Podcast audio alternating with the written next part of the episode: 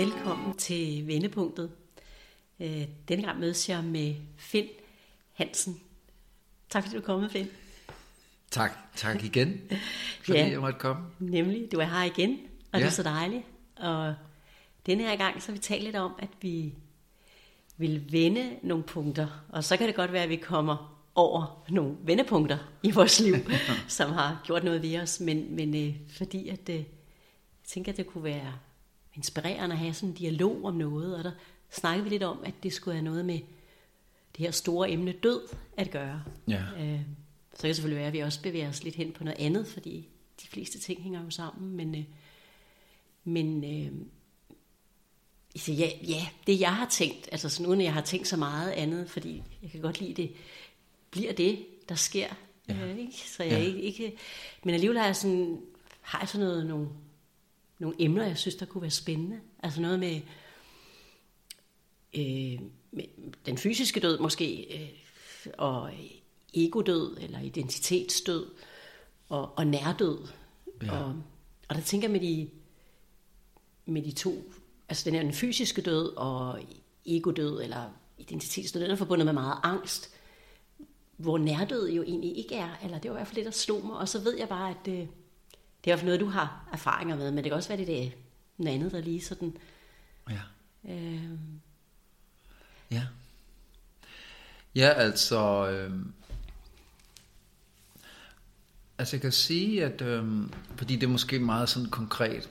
Altså jeg har været med til at... Øh at være i nærheden af familie øh, tre tilfælde, sådan, hvor, hvor de døde. Og øh, første gang var med, øh, jeg havde en søn, et tvillingpar, da min øh, daværende øh, øh, samleverske og jeg skulle have et tvillingepar, så vidste vi godt via øh, forundersøgelser, at den ene tvilling ikke havde udviklet sig, og den anden muligvis øh, også ville have nogle problemer ved fødsel. Men den ene af, af børnene levede, men der skete så det, at øh, under øh, kejsersnit og efterfølgende, så kunne det ikke lade sig gøre, at selv den ene, øh, som ellers så ud til at være sund og rask, øh, det kunne ikke, han døde også kort efter fødslen. Og øh, der var jeg med til, det kom ligesom bag på mig, da lægen, det, vi var inde i sådan en operationsstue øh, øh, øh, stue der, sagde, jeg kan desværre ikke gøre mere. Og, og så skulle jeg, til, så skulle jeg døbe skulle jeg døbe ham. Og det havde jeg ligesom ikke forberedt mig på. Men jeg, jeg kan bare huske, at det var en meget fin proces, vi var igennem. Altså kort fortalt var det en meget fin proces, vi var igennem, også efterfølgende mig og min eks. Vi gjorde masse ud af, at at tage den alvorligt, alt det, der var sket, at tage vores egen følelser alvorligt. Men altså selve øjeblikket, hvor øh, den lille mand der, som jeg døbte Bjørn Michael, det havde vi været enige om inden, men jeg var sådan set ikke forberedt på, at jeg skulle døbe ham. Jeg troede, det var en præst. Men altså det korte og lange var stemningen i hele lokalet. Kunne jeg efterfølgende huske bare helt, der, der sker noget i sådan nogle øjeblikke. Øh, der var jo alle de her læger og sygeplejersker, det hele rummet blev fuldstændig stille, mm. øh, da jeg døbte, og ligesom, og han åndede ud der. Og øh, altså det gjorde jo, altså åbnede også mig og mit hjerte voldsomt op, kan jeg huske, og, og, men på en god måde. Og øh, jeg tog ham med ned til min eks, og hun fik også lov til at ligge med ham, og hun var lige ved at vågne af anestesien. Men det var første gang sidenhen, har jeg fået lov til at være med i forhold til min øh, brors død af cancer for en 7 år siden, og min egen mors øh, død der for fem års tid siden. Øhm, og være der i, i, i dødsøjeblikket. Og man kan sige, det der med, så har jeg for ligesom at kunne bearbejde det i en eller anden forstand, har jeg egentlig ikke været hos en terapeut i, alle de tilfælde, men mere snakket med andre mennesker om det, men også været på øhm, YouTube og, og fundet en masse folk, som havde nærhedsoplevelser, fordi det hjalp mig ligesom, at folk fortalte om de der andre rum, mm. der befinder sig på den anden side, hvad det så end er, men som de beskriver som værende altså et, et andet rum. Ikke? Og som jeg egentlig altid har haft en fornemmelse af, det er der jo. Men jeg havde bare behov for at se flere hundrede. at folk, som har været ude for trafikuheld, havde været døde i x antal minutter og så videre. Ikke? Så det har, det har gjort, at det har været nemmere for mig at bearbejde, bearbejde de gange, hvor at, øh, jeg har været øh, i nær kontakt med familie, som, øh, mm. som, skulle sige, øh, som skulle afsted. Ja, for det betyder jo virkelig meget, ikke? Om man, altså det er jo en verden til forskel, om man tror på, at alt er slut, ja. når døden indtræder, ikke? Eller om, om der er et eller andet bagefter, eller om det aldrig ender, eller hvad det er, ikke? Det er jo en verden til forskel, og begge dele handler jo om tro. Altså man kan jo vælge at tro på det sådan, men den er sådan, den kan jo godt give lidt angst, ikke? eller lidt pres på, så man skynder mig at leve, eller få ja, noget af det. Eller, ja, det er rigtigt. Ja.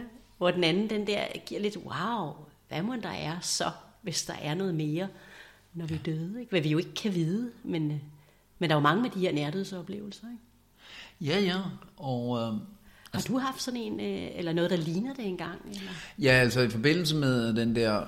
Øh, Øh, jeg havde sådan den oplevelse, som jeg har talt om tidligere i et af de andre programmer, der havde jeg mange nærhedsoplevelser på den måde, at jeg følte, at jeg skulle dø flere gange. Ja. Det var, altså, kan jeg jo senere hen sige, det jeg opfatter som min form for nærhedsoplevelse, fordi jeg oplevede at gå fra total angst til total afslappelse. Mm. Altså, og at det, øh, de billeder af den tilstand, jeg følte, at jeg havde som overgang til at slappe fuldstændig af, det var en følelse af, af død. Men så er det, vi snakker lidt om den der med, altså det der med fysisk død, og så det der med, det her, det var en ego-død, men det føltes som om, jeg skulle dø, men det var noget i mig, der skulle dø, ikke mig som, som fysisk læme, men det var en del af mig, der skulle dø. Og så, så bliver det ligesom døden på en lidt anden måde, i sådan nogle små stykker. En forandringsproces. Ja, ja. Men, og hvad med, ja, fordi du har jo også, ikke? fordi jo. det har vi jo snakket om meget. Jamen det er rigtigt, altså, øhm, og det er jo forbundet med angst i overgangsfasen, ikke? Jeg havde det i hvert fald engang også sådan, øh, altså det er noget med overgivelse, ikke? Mm. Øhm, og så opdage på den anden side, at man ikke dør. For jeg kan huske en gang, hvor jeg havde sådan en, en knude i min mave, jeg havde fundet, som, øh, som, som overraskede mig øh, mit øverste del af min mave der, og samtidig havde jeg sådan nogle symptomer, som jeg som læge vidste øh, kunne være ledelsessymptomer til en underartet knude, noget med vægttab og smertefulde hikken, altså sådan noget, man kalder referred pain, og sådan, ikke? Og vægttab, og jeg trivedes ikke. Øh, så jeg tænkte straks, ej, kunne det være kraft i maven, eller hvad det var. Ja. Og samtidig vidste jeg bare, at det var ikke noget særligt godt at have så jeg skulle da ikke have gjort noget ved det. Ja. Øhm, I hvert fald ikke på den måde. Jeg havde set, det var den måde, jeg som lærer kunne tilbyde det, så var det ikke noget, der talte til mig. Nej. For andre gør det jo. Øhm, så det vidste jeg bare, og samtidig vidste jeg også, at jeg ikke skulle dele det med andre. Øh, fordi at, øh, altså der var ikke nogen, jeg følte, jeg kunne dele det med, fordi så blev jeg ligesom Altså så ville det være det, de spurgte til mere. Hvordan går det med det? Så blev det ligesom fokus for opmærksomhed meget mere. Så øh, jeg valgte så en anden vej, hvor jeg satte mig og mediterede og fik noget hjælp fra nogle healere, der bare gav mig et mantra, noget jeg aldrig havde drømt om. De kaldte sig healer, men jeg tror bare, de stillede sig til rådighed. De gjorde ikke noget. De sagde bare, mediter på det her tidsrum og, og sæt dig. Ikke? Og, så, øh, og så et mantra. Øh, jeg har aldrig mødt dem, jeg har aldrig snakket med dem, jeg har bare skrevet sammen med dem. Men ja. øh, jeg husker, at jeg satte sat mig der den første gang og mediterede, så var jeg meget berørt over, at der sad nogle mennesker, der hjalp mig ubetinget. De kendte mig ikke, og de stillede sig til rådighed i de her par måneder, hvor jeg skulle gøre det her. Og så mens jeg sidder der, øh, øh, så jeg bliver meget bevæget, ikke? Ja. og så øh, sådan første aften, jeg går i seng, at, der har jeg jo nok haft en eller anden forventning om, at der, der sker noget på en eller anden måde, siden jeg går ind i at tage imod den form for hjælp. Ikke? meget fremmed for min, bortset fra at meditere var kendt. Og så om natten der, så får jeg endnu mere ondt end nogensinde i den der mave. Altså det, det er vildt smertefuldt. Og det er sådan, så jeg tænker, altså jeg ved ikke, hvad jeg skal gøre, for jeg har slet ikke forestilling om, hvad jeg skulle gøre. Altså jeg har slet, der er slet ikke noget, der dukker op om at række ud efter hjælp eller noget. Nej. Så det sidste, det er sådan det her, okay, er det nu, jeg skal dø? Ja. Så lad mig dø. Øh, det var en vild oplevelse. Fordi der skete det ret kort tid efter, at smerten forsvandt. Og jeg faldt i søvn, og jeg kunne ikke forklare det. Øh, og jeg opdagede jo så, at jeg ikke var død. Altså, øh, da jeg vågnede om morgenen. Så på den måde, det der med overgivelse, øh, enten det er fysisk eller i forhold til noget andet, ikke? Med det her, der hedder ego eller identitet. Ja. Det er, altså, for mig, altså det er jo så, jeg havde været, inden jeg, kan man sige, fik de her oplevelser lidt sent i livet, så havde jeg jo været i alle mulige former for terapi, og man kan sige, at jeg havde lavet sådan små overgivelser, men jeg var ligesom slet ikke klar over, hvor langt ud jeg kunne komme rent psykisk. Øhm, jeg havde slet ikke nogen idé om, at der var sådan nogle rum. Jeg har været psykiatrisk sygeplejerske i mange år, og så kunne ligesom forholde mig til folk, som sagde, at de havde depression og angst, og jeg synes, at øh, det kunne jeg da godt hjælpe dem med. Kunne jeg måske også. Jeg kunne i hvert fald være en lidt en støtte indimellem, men jeg vidste slet ikke, hvad der foregik inde i dem. Nej. Så man kan sige, at øh, og de der rum, som psykiatriske patienter, mange af dem helt sikkert går ind i, det er det fik jeg selv, jeg fik selv fornemmelse af med den lange tur, jeg var, har været igennem på et tidspunkt omkring depression og, og voldsom angst, at de rum har vi på en eller anden måde formået fra at lave om til en almindelig menneskelig rejse til øh, at gøre det til en sygdom. Ja. Yeah. Og det har jeg været rigtig glad for, så på den måde har jeg været meget taknemmelig, hvis folk spørger, jeg, om jeg har været taknemmelig for min rejse. Det, det har jeg. Jeg synes, det var forfærdeligt at være i, da jeg var i det. Men der var også lyse øjeblik, det slet ikke det. Men jeg følte jo hele tiden, at øh, jeg var ved at dø. Det var, det var øh, ikke hele tiden, men, men i lange perioder, at jeg, jeg skulle dø. Og det skulle jeg også. Der var i hvert fald noget af mig, der skulle dø. Og det var alt den gamle del, som holdt fast i, at jeg skal styre og kontrollere alting. Og regne alting ud selv. Og, øh... Sikke en anstrengelse. Sikke en opgave, man sætter sig selv på, når man tænker det er på. helt vildt. Og jeg vidste ikke engang, at det var sådan, jeg var. Nej. Altså, og det, det, det, tror jeg egentlig er, er, er, er humlen i det for mig. Det var jeg også slet. Jeg troede, jeg var altså, totalt øh, altså, i balance og, og stort seende. Jeg arbejdede med mennesker, der havde brug for hjælp, og jeg synes, jeg var en god støtte. Så jeg tænkte, på en eller anden måde, så havde jeg ligesom ordnet den del, som de andre var i gang med. Ja. Og øh, det var meget en ydmygende, eller ikke ydmygende, eller jeg, jeg lærte noget om yd, ydmyghed. Det var ikke en ydmygende øh, ting at være igennem, men jeg lærte noget om ydmyghed i forhold til ikke at dømme og ikke ja. at vide på forhånd i forhold til, hvad andre mennesker gennemgår. Ja. Øh. For det vil jo altid være vores altså, fortolkninger af det. Vi kan ikke vide, hvad det dybest set er, medmindre de deler det, og vi så jo forstår det, de udtrykker, ikke? Sådan tænker jeg. Øhm. Og derfor er det, er det rigtig rart. Altså det, du siger, kan jeg godt lide, ikke? At det ikke er at det normale menneskelige tilstande, men vi har gjort det til noget sygt, fordi det er så fremmed for os. Ja. De der følelser af tab, og tab af kontrol, og øhm, tab af nogle overbevisninger, man havde om sig selv, ikke? Altså, jo. tænker jeg. Jo, altså, noget af det, altså, som jeg kunne mærke, jeg var mere rum. Jeg mødte faktisk en af mine naboer her for nylig, det er ikke mere end nogle dage siden, når hun har cancer. Og jeg kunne godt se, at hun var, altså jeg kender hende bare sådan, fordi jeg har boet i samme landsby som i 20 år. Det er ikke fordi, vi ser hinanden sådan så tit andet end til fællesmøder og så videre, og andre, i andre sammenhæng. Men jeg kunne godt se, at hun var øh, afkræftet, og, og hun sagde også, at hun er i, i behandling, og, hun venter på nogle scanningsresultater og sådan noget. Og så, jeg kan huske, at jeg sagde til hende, ja, der er ingen af os, der ved, hvor hårdt det er for dig. Altså, der er kun en selv, der ved, hvor hårdt det er. Og så, og så øh, brød hun sådan sammen i gråd, eller ikke brød sammen, men hun, så viste hun i hvert fald pludselig følelser, men hun kunne i hvert fald genkende det, jeg sagde, yeah. som værende, at det er fuldstændig sådan, det er, at man, Altså vi andre kan ikke, altså vi kan ikke sætte os ind i, øh, altså hvad andre folk gennemlever. Det er, men vi kan have en fornemmelse, vi kan jo fornemme dem og se, hvis, de, hvis det er hård, en hård tid, og på den måde kan vi støtte, men, men jeg tror, det har jeg lært, den der med, at det, man kan sige, det ville i hvert fald ikke have været sandt, hvis jeg havde sagt til hende, det har jeg prøvet, det er, det er hårdt, at have det hårdt, det er hårdt. Altså du ved, det bliver for forenklet, det bliver det for, rigtigt. for fladt. Ja, det er rigtigt, det er rigtigt, fordi at du ved jo ikke, hvordan hun har det, men, men egentlig anerkende, hvordan hun har det lige nu. Det er jo det, jeg hørte, ja. at du gjorde, ikke? At, jo, jo. ja, Jeg anerkender det Ja. uden at, at være bagklog, eller Ja, hvad vi skal sige. Ikke? Ja. Og komme med gode råd. Ja.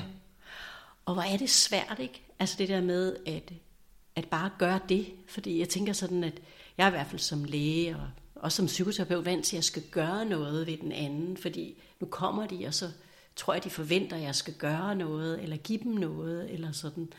Øh, så det går væk ubehaget, ikke? Ja. Men hvor det er jo en helt anden tilgang, ikke? At ja, det er svært, ikke? Og så, altså, Ja. det, ja, det, eller hvad skal man sige, ja, jeg kan ikke vide det, eller, men jeg kan se, du har det. Altså, vær der bare med det, ikke? Jo. Det er virkelig en verdensforskel. Ja, og også den fornemmelse for min egen tur der, hvor, hvor meget skal jeg støtte mig op af systemet, og hvor meget skal jeg selv, altså, hvor meget lægger jeg hænderne i andre folks hænder, læger eller terapeuter, eller medicinske tiltag, eller mi- mineraler, hvor meget gør jeg af det? Og tør jeg det? Eller går jeg selvstændig ind og undersøger alt muligt på nettet, og så siger jeg, jeg vælger den her. Altså du ved, det kan være en svær proces, Ja. det der med at overgive sig. Nogle gange skal man overgive sig til det system, der ja. så kan hjælpe en. Og andre gange, så skal man altså vælge nogle veje, som måske ikke er mere traditionelle. Men der er ikke nogen rigtig vej. Der er kun, og det gør det jo svært, der er kun ens egen vej.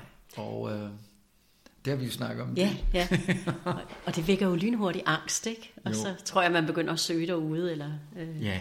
det, er, det er jo også naturligt. Men det er virkelig interessant, ikke? At, øh, fordi- fordi man, kan, man vil aldrig kunne gennemskue, altså, hvad der er det helt rette for den enkelte person, men man kan måske lade sig inspirere af andre, ikke? Sådan tænker jeg. Ja. Jeg tænker også sådan, at, øh, at øh, altså i og med, at man primært henter hjælpen derude, eller rådene, eller vejledningen, det, der er ikke noget på ingen måde forkert i det, for det kan være bydende nødvendigt og Ja. virkelig livsreddende at gøre det, men man kan komme til at lægge sin egen styrke, power væk, ikke? fordi så er man jo afhængig af, hvad der sker derude. Ja. Ikke? Siger de nu, det er godt eller skidt? Siger de nu, øh, hvad siger de næste gang? Eller, øh, eller jeg må hellere følge det, men nu virker det ikke længere. Ikke? Altså så står man lidt tilbage ikke? bagefter, gud, det virkede ikke det. Og jeg ved ikke ellers, så må jeg bare fortsætte den vej. Ikke? Altså der er virkelig noget, man kan miste sin egen styrke. Ikke? Jeg tror, altså det kan jeg i hvert fald, det kan jeg mærke, jeg er meget opmærksom på, at øh, altså det har været ubevidst, ikke? Det her med at, øh, at have troen på sig selv, fordi det er jo den, der dybest set ved bedst. Altså, Ja. selvom sindet kan fortælle en masse andet, ikke? men der er noget i os, jeg tror, der ved bedst. Ja, og, og vi har også snakket om nogle gange, ikke? jeg er sygeplejerske, du er læge, og vi er i et system, og på en måde, så sker der i hvert fald det med mig som sygeplejerske, jeg på en måde burde vide bedre, fordi jeg er i et eller andet system, som ved noget. Og så er det svært selv at blive syg og være en del af systemet, og så ikke engang vælge det system fra, som jeg kommer fra. Mm. Eller øh, vælge det system til, som jeg kom fra. Ja. Og vil prøve noget andet. Og, øh, men altså, jeg, gjorde, jeg, jeg var jo i, faktisk i kontakt med, øh, med systemet og sygehusvæsenet og psykiatrien for at høre, om jeg var øh, mere eller mindre psykotisk, da jeg havde mit gennembrud til mig selv, kan man sige. Men øh, blev erklæret, i hvert fald ifølge systemet, som værende øh, okay rask. Men prøvede alligevel nogle medicinske tiltag, men kunne bare ikke tåle det. Og, og det var en situation, hvor jeg skulle vælge at sige til mig selv, ej, jeg skal bare lade det gå et stykke tid, så kan jeg nok godt tåle det. Eller det vælger jeg fra, fordi min krop kan ikke tåle det her, det er for stærkt. Mm. Og jeg tog nogle, og det er der, hvor jeg tænker, der tog jeg min første valg. Eller ikke, det var ikke det, jeg tog min første valg. Det var nogle af de valg, jeg tog. Det var simpelthen at sige, nej, det er en okay proces. Jeg, jeg skal bare gå med den. Og, øhm, og det valgte jeg så at gøre, selvom det tog sin tid. Så er jeg ikke i dag i tvivl om, at jeg valgte rigtigt. Og så er der jo andre, der kan sige, jamen, du kunne jo have valgt noget andet, så kunne der måske være sket noget. Og det er rigtigt. Men det, det kan vi aldrig vide. Det kan man aldrig vide, aldrig så skulle vi have gjort begge dele samtidig ja. i samme sekund. Jamen, det er interessant det der. Og nogen er det jo godt til, måske en overgang. Det er måske mere det, at man skal fortsætte. Ikke? For jeg kan huske selv, jeg blev udsat for noget medicin, da jeg var inde på psyk på et tidspunkt, hvor jeg var så ked af det, så tænkte jeg, jeg bliver nødt til at, altså jeg var så så ked af det. Ja. Øh, at jeg var havnet der, jeg ikke kunne komme ud og alt det der. Og så kan jeg huske, at jeg tog imod noget, og så vågnede jeg, eller øh, jeg rindrede som jeg vågnede. Jeg tog det, inden jeg skulle sove, så vågnede jeg, havde det voldsomt skidt, altså med hjertebanken og svimmel, og virkelig mit hjerte var ved at hoppe ud af brystet. Hvad det var, der gjorde det, det ved jeg ikke, men i hvert fald så kædede jeg det sammen med medicinen. Da jeg så rejste mig for at bede om hjælp, øh, gå ud på gangen, så, så faldt jeg simpelthen om kul.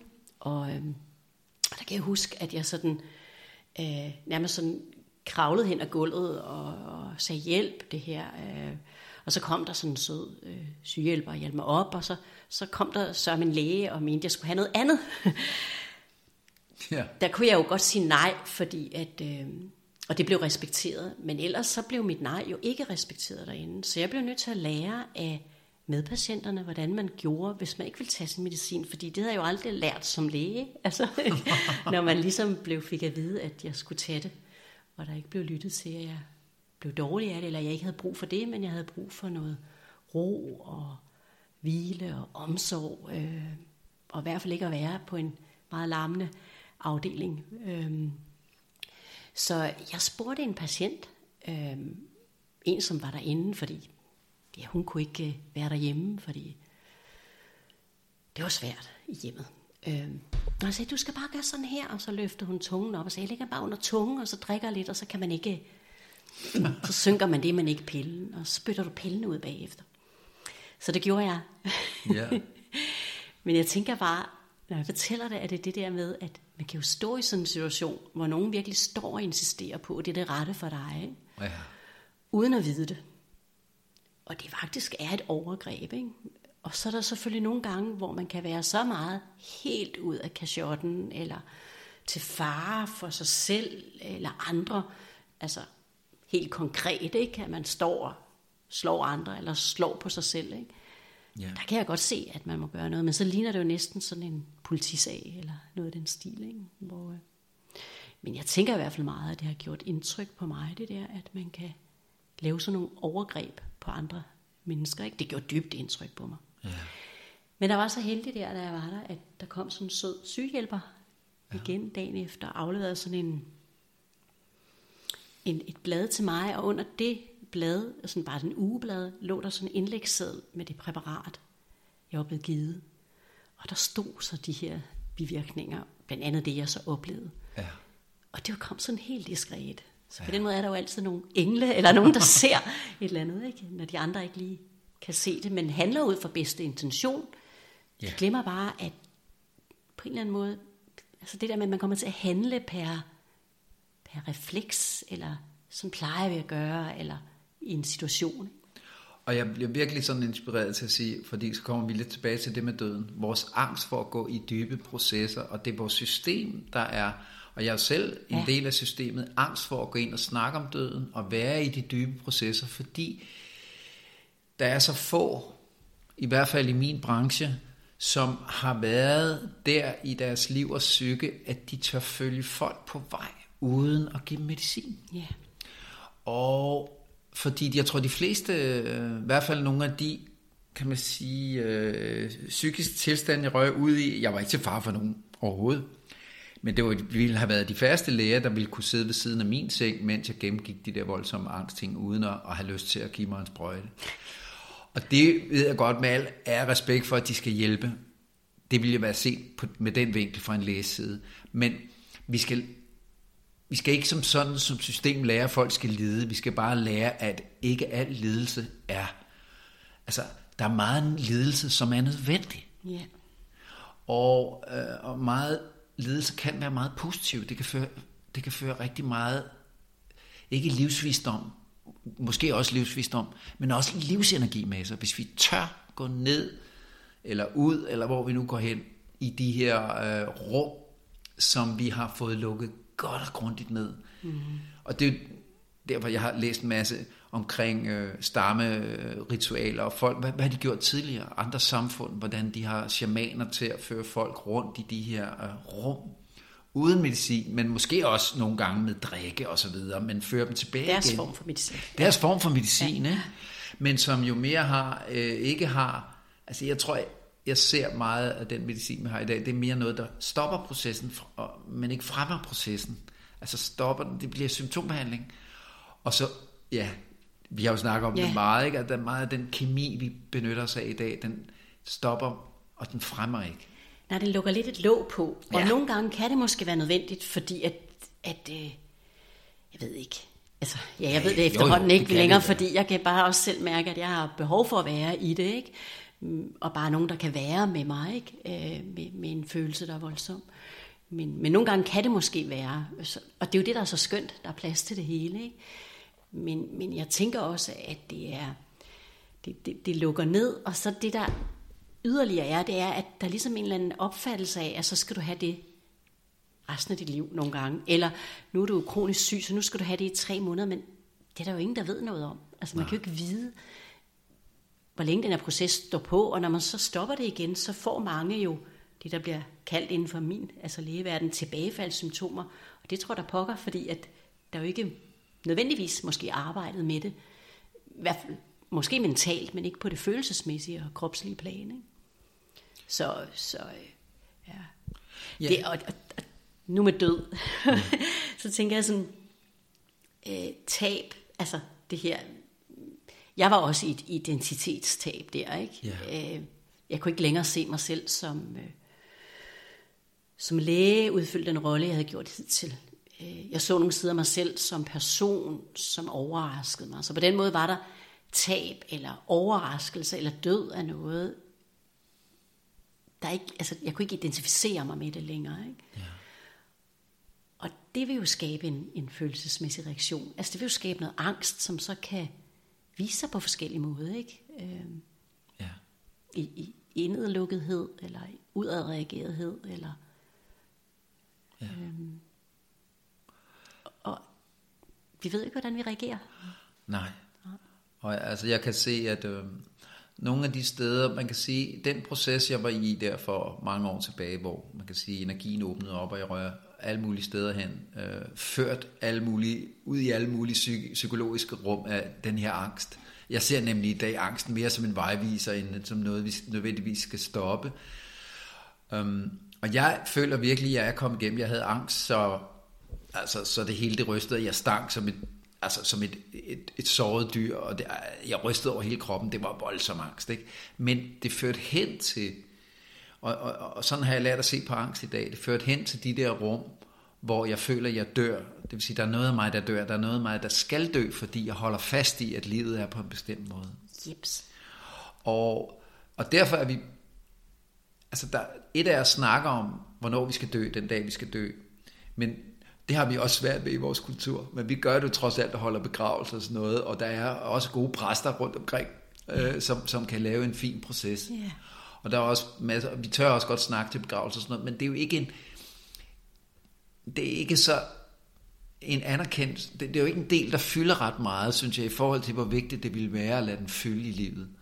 Og, og så er der, jeg ved ikke, jeg, jeg er ved at komme lidt af sporet nu, men, og så er der den der ego-død der, altså jeg har bare, det er gået op for mig, at alle de mange års terapi, der, rørte, der, der skrabede jeg bare i overfladen. Og at hvis der virkelig skulle forandringer og skal forandringer til i mit liv, så skal jeg turde slippe helt, og det at turde slippe helt, det er virkelig et meget større slip, end jeg nogensinde havde troet. Altså det er virkelig en følelse af, at jeg rent faktisk dør. Og, og derfor er det så skræmmende.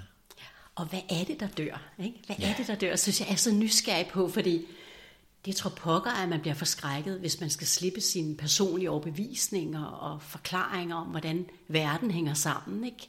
Ja. Fordi det giver dig utryghed, når hænger den ikke sådan sammen. Det troede jeg lige, eller hænger den ikke sådan sammen. Ikke? Sådan, sådan ser jeg det i hvert fald, det her ego. Det er alle mine personlige forklaringer og overbevisninger og forståelser. Ikke? Ja. Så, så slip det bare lidt af det, men at slippe det hele, altså det er sådan, så skræmmende. Ikke? Det er jo ikke mærkeligt, fordi hvis det er den verden, man lever i, og ikke kender den anden der, som er, er den der, for mig, den der stille væren, eller ikke verden, men det er egentlig det, jeg sådan dybest set er, som vender tilbage, når alt det andet ligesom skralder bort. Når jeg var ikke læge, jeg var ikke psykoterapeut, jeg var ikke den mor, jeg troede, jeg var, eller den søster, eller den veninde. Øh, jeg var åbenbart også sådan og sådan og sådan. Ja. Så hvad er jeg så? Og så det, jeg vender tilbage til, det er egentlig den der værens tilstand. Ikke at den så, at jeg så bare sidder der øh, og er. Fordi før eller siden, så kommer der en impuls til noget. Ikke? Ja. Men, men det er da skræmmende bare at sidde og være i starten. Ikke? Jo. Jeg ved ikke, hvem, altså, jeg får lyst til at sige noget. Øhm, der er jo noget inden for øhm, lægeverden, der hedder global transitorisk amnesi. Okay. Og det betyder sådan, at man totalt har mistet fornemmelsen for, hvor man er, hvem man er, hvad man hedder, måske kortvarigt. Ja. Og det er skræmmende i den grad.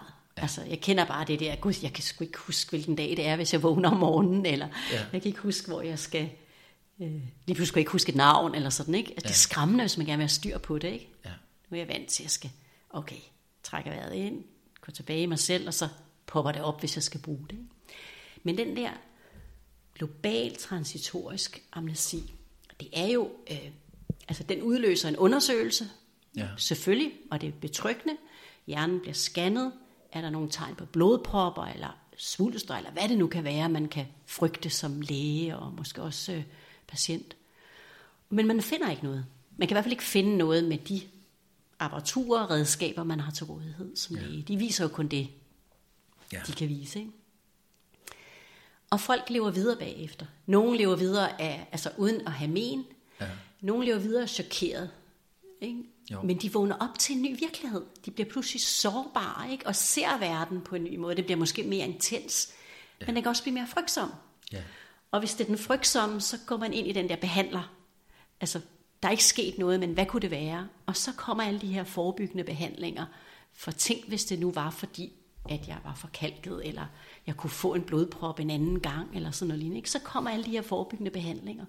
Og så begynder man jo at gå frygtens vej. Tænk nu, hvis det var det, og der kunne ske det. Ikke? Ja. Og så er man ligesom hugt på den og lægger sin styrke fra sig derude, ikke? i at der er noget derude, der skal få mig på det, vi forstår ved rette spor, hvor det andet godt kunne betragtes som en gave. Ikke? Jeg, får lov til, jeg fik mulighed for en nulstilling, det var bare for voldsomt. Ja. Men vi ser det som noget forkert, fordi vi er så vant til det. Sker der noget, så er det, så er det noget galt. Ja, og man kan også sige, at det, det er helt grotesk i dag. Altså, vi lader folk... Altså, vi kommer op til lægen, eller hvad vi er, jeg snakker med nogle af mine borgere, ikke? Altså, vi ser på, og jeg har set på, alle de her mennesker, som synes, at det er helt normalt at spise, altså i de mængder af det, jeg vil kalde ikke særlig menneske øh, egnet føde, ryger mange smøger, får lidt motion, og alligevel insisterer vi på, at lægen skal komme med øh, et medicament, der kan redde resten af skibet. Ikke? Det er, og det er også utroligt, at ikke lægerne insisterer og siger, jeg vil nægter at give medicin til folk, som sejler deres egen for tidlige død møde. Hvorfor, altså, det giver jo ingen mening. Og, og, og det er jo blandt andet nogle af de ting, som også gør, at jeg jo at jeg tænker, vi har også snakket om, det der med, at vi giver lærerne i dag så stort et ansvar, som, hvordan skal man kunne leve op til det, hvis folk bare går hjem og drikker sig ihjel, eller ryger sig ihjel, det er jo ikke rimelig vilkår at arbejde under. Det er så hårdt. Det er helt vildt. Det er jo Det helt... er helt grotesk. Ja. Ja, ikke? Kommer og lægger deres rygsæk, gør noget ved det, og så hjem og leve videre. Ikke? Og lægen kan aldrig tage det ansvar. Nej. Det, det er så uretfærdigt. Eller ikke uretfærdigt, men det giver ingen mening. Og det er sgu synd for dem, for de bliver måske hængt ud på det. Så Du sagde, og nu virker det ikke. ikke? Ja. Det er voldsomt. De vil aldrig kunne garantere. Nej, vi har jo også snakket om den der med, fordi det er det der med de der processer. Vil der være nogle lærere, som så turde sige, jeg vil anbefale, at du gør sådan og sådan og sådan og sådan. Og hvis du får det og får angst og sådan noget, jamen så find en, der kan være sammen med dig, når angsten kommer, og så find ud af, hvad det er, det drejer sig om, frem for at og så sige, når angsten så kommer, så kom op til mig, så får du noget medicin igen. Altså du ved, Ja. det, det ville være at ture, og du, jeg synes jo, du tør, for eksempel. Ikke? I lige måde. Som, ja. Nå, men også i kraft af, at du er, eller har været, jeg ved ikke, hvad din øh, er som læge, ikke? du har i hvert fald en lægeuddannelse, ikke? Ja. Og, og, øh, men vælger noget andet nu, ikke? Mm. Og, og øh, altså det er jo, øh, ja, det, det er modet at være læge, synes jeg, og så ture prøve noget andet. Prøve noget mere eller noget nyt og sådan noget, ikke? Det synes jeg, det er. Ja, tak. Men jeg, jeg, ser det, jeg ser det ikke som... Jeg, ved, jeg har ikke tænkt over det som sådan, at nu er jeg modig, men det er ligesom om, jeg kan ikke lade være. Altså, det er, sådan, det er bare sådan for mig, eller Det, det, det, er bare sådan... Ja. Ja. Jo, jo, det er rigtigt. Det føles Ligesom ikke du som var klar over, at du skulle gå den vej, ikke? Med dit angst, du skulle gennemleve det ned og mærke følelserne igennem det her, ikke? Jo, altså jeg vil sige, stolthed er altså ikke et ord, jeg bruger. Jeg bruger det øh, en gang imellem, når jeg snakker med min søn, fordi jeg synes, han er, gør nogle gode ting for sig selv og sådan noget, og for sit liv. Og, og så er jeg faktisk, når jeg har tænkt over det, og glemt sådan set også at sige det i det sidste interview, jeg er meget, meget stolt af mig selv, at jeg turer tage turen og, og kigge på mig selv. Mm-hmm. Fordi at øh, det ville have været så nemt at sige, nu er det nok. Nu må der være nogen, der redder mig. Og, øh, og det er ikke fordi, man ikke skal have støtte. Mm. Fordi, men der er forskel på støtte, og så er der nogen, der går hen og man lægger hele sit liv i hænderne på andre, ikke? frem for bare at støtte sig lidt op af nogle Ja. yeah. gange imellem, og- så og de husker at sige til en, jeg vil gerne støtte dig, men jeg kommer ikke til at redde dig. Altså, det er virkelig, jeg ved ikke, det er bare ord måske, ikke? men jeg tror godt, de fleste egentlig fornemmer forskellen på dem. Ikke? Det tror jeg også. Og jeg tænker, det er sådan virkelig, er virkelig noget, sådan, vi alle skal arbejde med. Jeg kan vel også mærke, at jeg skal sådan, jeg er blevet meget mere opmærksom på det. At jeg skal bare være med det og støtte, og det betyder så meget, at, at være der, og turde være i de der kaos, ikke? Og så er der så den der, ja, hvad tror du, hvordan, hvordan kan vi, altså hvordan kan man lære at skælne, ikke? Altså jeg ved ikke, det vil man jo selv finde ud af, men det der, hvornår er det, det tror jeg, det, må- det må man jo selv prøve sig frem med. Hvornår er det, jeg skal have hjælp og modtage hjælp, og hvornår er det, jeg skal slippe hjælpen igen? Ja. Og hvornår er det... Så det er egentlig meget os selv, der skal sige, at jeg har brug for ikke? at turde komme dertil. Ja. Og også forstå, at man har brug for det. Øh, Ja, og altså, det er, jeg kom faktisk til at læse min gamle ansøgning igennem til det job, jeg lige har haft, og jeg ville det virkelig gerne dengang for en 6-7 år siden. Og så jeg har skrevet i ansøgningen, en af de forslag, jeg har, det er noget af det, som jeg gerne ville, i forhold til det job, jeg nu skulle søge som øh, støtteperson i Halsens Kommune. Det var, jeg skrev, at, øh, og det var ligesom temaet, jeg skrev det først og sidst i min ansøgning, jeg vil gerne støtte folk til at stå på egen ben. Og det, øhm, og det er sådan lidt det samme, som vi snakker om nu, ikke? Altså, og hvor jeg kunne se mig selv, fordi jeg startede Socialcenter Ingehave som 19 år eller sådan noget, da jeg var helt ung, ikke? Hvor, øh, øh, øh, jeg skulle være noget, der minder om socialrådgiver, men sagsbehandler hed det dengang, ikke? så det var bare en kommunal uddannelse, at øh, der ville jeg ud og redde folk. Og altså, så jeg, jeg har gået fra at være redder til at øh, ville støtte, og det virkede jo øvrigt ikke at ville redde folk. Men, men, men altså, der er alt muligt i det, ikke, som man Ja. langsomt, som jeg langsomt har skulle arbejde mig igennem og ud af og hen til noget andet. Ikke? jo. Og, øh, og det har sgu taget mig mange år, det har virkelig taget mig mange år. Ja, det giver god mening. Og så tænker jeg sådan, for ligesom... Og nogle gange kan man jo godt redde folk, ligesom man kan redde dem fra drukne døden, eller jo, jo. genopleve dem som læger, ikke? Eller hvis det i virkeligheden er dem, der genopliver det, ved jeg jo ikke, om det er kroppen selv, der vender tilbage til livet. Med støtte fra lægens øh, midler, ikke? Jo, jo, jo. Måske er det sådan, det i virkeligheden hænger sammen, men vi tillægger handlingen, altså lægens handling, som den altafgørende. Ikke? Men ikke at, men jeg siger, at man kan, på den måde kan man jo godt, altså det er jo virkelig en balance, hvornår skal jeg, hvornår skal jeg træde til at hjælpe, øh, uden at tro, at jeg skal redde, og hvornår skal jeg støtte, og hvornår, og omvendt, ikke? Hvornår skal jeg tage imod støtte, og, og Ja, og, og hvornår skal man rent faktisk, ligesom du nævner det i nødstilfælde, ikke? fordi jeg snakkede lige med en, en, en ven her forleden, som snakkede om, at han kendte en, der var blevet, eller havde hørt om en, der var blevet bidt af et hugormbid. Normalt er det jo ikke noget, som øh, man kan, jeg tror nok, man kan få et serum Ja. og så afhjælpe symptomerne, men hun døde, den her patient, men Nå. sandsynligvis fordi det var anafylaktisk chok. Så man kan sige, hvis lægen bare står der, og man er på vej til at gå i chok og siger, ja, jeg støtter dig gerne, prøv at fortælle mig, hvor du går hen, så kan man sige, det er jo helt ude i skoven. Ja, det er det og det, nemlig. er jo- og det er jo der, hvor man kan sige, selvfølgelig, og hvis man har brækket benet og sådan noget, ikke et benbrud, så der er jo nogle åbenlyse ting, hvor man kan sige, ja, det er altså der, hvor man må overlade øh, sit ben eller sit liv til lægen og sige, red, vær venlig at redde mig. Ikke? Ja. Jeg vil gerne tilbage til livet. Eller en hvilken som- Og egentlig tror jeg, når, jeg nu, når vi nu sidder og snakker om det, kan jeg mærke, dybest set, så ved vi det jo godt. Egentlig ved vi godt, hvornår, hvor det andet sådan, øh, når det bliver det der med, at, øh, Altså, så er man mere op i, altså det andet, det kommer virkelig sådan indenfra, ikke? Jeg træder til, jeg gør noget, jeg redder det her menneske, fordi jeg gør bare det, der skal til, uden at vide det egentlig, altid, ikke? Og nogle gange ved man det. Og så andre gange, så er det, når man begynder at reflektere meget over det, ikke? for eller mod, og hvad er det bedste, og øhm, ja, rigtigt eller forkert, eller øh, så, så, er man et andet, så er det andet sted, man handler fra, ikke? Ja. Det bliver mere den der ego, altså, gør jeg nu det rigtige, ikke? Altså, Ja, og, uden at det er negativt, men det er bare det, der sker, ikke? Det bliver et andet sted at handle fra.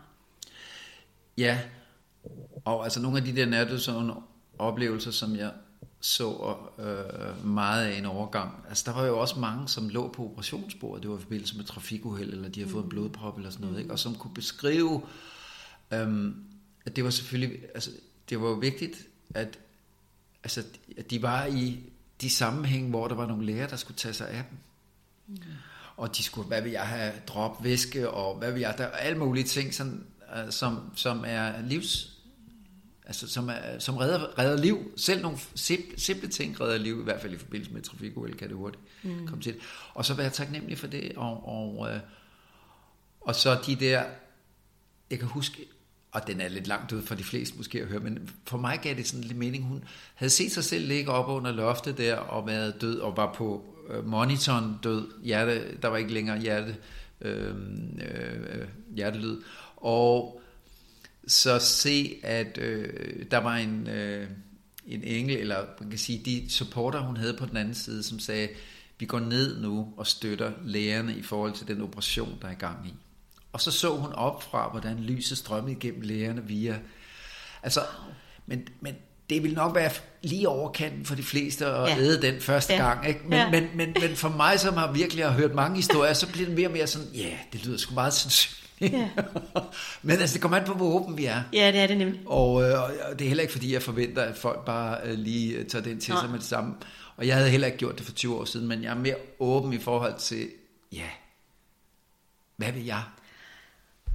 Og det giver god mening, fordi hvis, altså, altså, jeg kan sagtens se det for mig, fordi for mig er det sådan, at det, der virkelig virker, er ikke det, jeg tænker mig til, mit ego eller min person tænker mig til.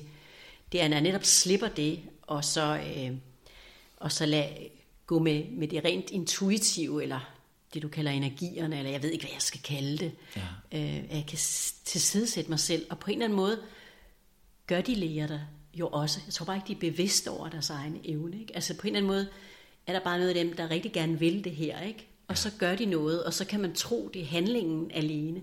Men på en eller anden måde, så vil de, de har en dyb intention, øhm, og, så, og så strømmer det. Ikke? Altså der, der er noget, det ved jeg ikke, det er, jo, det er jo min forklaring. Men jeg tænker Nå, bare, at, ja. at, at det, der er noget til sidesættelse. Ikke? De går ikke ud og tisser, eller spiser, eller drikker. Altså, de er bare så meget til stede lige der, i den der situation, ikke? Jo, jo. Altså, jeg synes også, jeg har mødt mange fantastiske læger, som ja. virkelig er imødekommende, og som virkelig ved det bedste. Ja. Altså, og, øh, og som har en mission. Ja. Altså, det, ja, det er helt overbevist om. Og så har jeg også mødt nogen, hvor jeg tænker, hvorfor er du... Altså, ja. hvor jeg har mødt nogle læger, hvor jeg, jeg, kan, jeg kan ikke mærke dem, at de er ikke til stede og sådan noget. Det, det kan jo ske for os alle sammen. Ikke? Ja, ja. Men men hvor missionen, ikke? hvor er kaldet og sådan noget. Ikke? Jo. Og øh, nu er det ikke fordi, altså jeg har jo heller ikke været kaldet hver gang, jeg har været støtteperson, jeg har haft gode og dårlige dage, altså det skal der være plads til som menneske, men alligevel, jeg har oplevet, jeg har mødt i hvert fald, lad os sige, folk, arbejdskollegaer i hjælpeprofession, hvor man siger, er det dem, der hjælper, eller er det dem, der er ved at blive hjulpet, yeah. selvom de har et job. Ikke? Og det, hvad ved jeg, ikke? det er fint nok, men, men, men det vil være godt at få bevidsthed omkring det. Ikke? Ja, det er det nemlig, at få bevidsthed omkring det, ikke? uden at, at dømme det, men det har jeg også oplevet, da jeg var inde, hvor jeg tænker, det her med, det er jo et sammenspil, og det er man ikke altid klar over som hjælper, altså som læge eller sygeplejerske, eller hvad man nu er, ikke? At, at det er et, et sammenspil, at man faktisk får noget tilbage, man får lov til at udføre den her hjælperrolle, ikke? og at øh, det er altid en give and take. Altså der er noget, man kan lære af den der patientrelation. Ikke? Yeah. Det er altid en udveksling, ikke? Yeah. selvom man tror, man er den, der hjælper. Og, og hvis man begynder at se det der, så bliver der mere flow i det. Og også mere dialog, tror jeg. Yeah. Mellem. Men det du snakkede med nærdødsoplevelser, øh, det synes jeg bare er så spændende, fordi at det giver så meget, øh, altså det giver så meget håb. Jeg i hvert fald, da det, da det gik op for mig, at der var mere mellem himmel og jord, at øh, så begyndte jeg også at høre folk fortælle om nærdødsoplevelser og læse om det. Og, og da jeg, når jeg så var på lægevagt, og folk lå der og skulle dø, og jeg kom der som læge, der skulle vurdere, om de skulle have noget øh, beroligende, som de meget vel kunne dø af. Øh, så kan jeg huske, at jeg stillede det her spørgsmål, er du, om du bange for at dø? Og sådan, ikke? De fleste tog ikke sige det, altså at de var det, ikke? men, øh, men de, de var det tydeligvis. Og så prøvede jeg at bringe de der historier ind om nærdøds oplevelser, ikke? fordi det er jo så en historie fortalt en anden. Jeg har ikke selv oplevet sådan en, hvor, hvor jeg har været erklæret hjernedød eller hjertedød, men der var sådan en historie om en, der skulle opereres, øh, som lå på operationsbordet skulle opereres for mandler, og øh, forholdsvis fredelig undersøgelse. Og så på et tidspunkt, mens hun, mens hun ligger der, så ligesom om hun vågner op og ser sig selv ligge på operationsbordet, og så føler hun sidder op i et hjørne, og så ser hun lægen og sygeplejersken være i panik, fordi at de siger, at hun er ved at gå bort, og øh, de ved ikke, hvad vi skal gøre, og, og hun ser det fra et andet sted. Jeg kan jo ikke sige, hvad det er, men hun ser det i hvert fald uden fra sig selv. Hendes bevidsthed er ligesom uden for hendes fysiske krop, der ligger på, på og stadigvæk også i kroppen, ikke? men på, på operationsbordet. Ja. Og så kan hun se sygeplejersken stå og træder på tuben, altså det der øh, fra øh, Intubering. Intuberingen, ikke? Hent, altså den, der skal puste luft ind og ud af Nå, hendes, ja, ja. Øh, imens hun er bedøvet. Ikke? Ja. Og så tror det pokker, at hun er ved at dø, og hun tænker, nu dør jeg. Men sådan fuldstændig i ro med det, og ingen smerter, og i ro med, nu dør jeg. Altså ligesom om, det var ikke sådan, øh, hun kunne jo ikke sige noget til dem, fjern den fod, eller noget, vel? Hun var ikke i panik over det. Hun var i ro, ikke angst.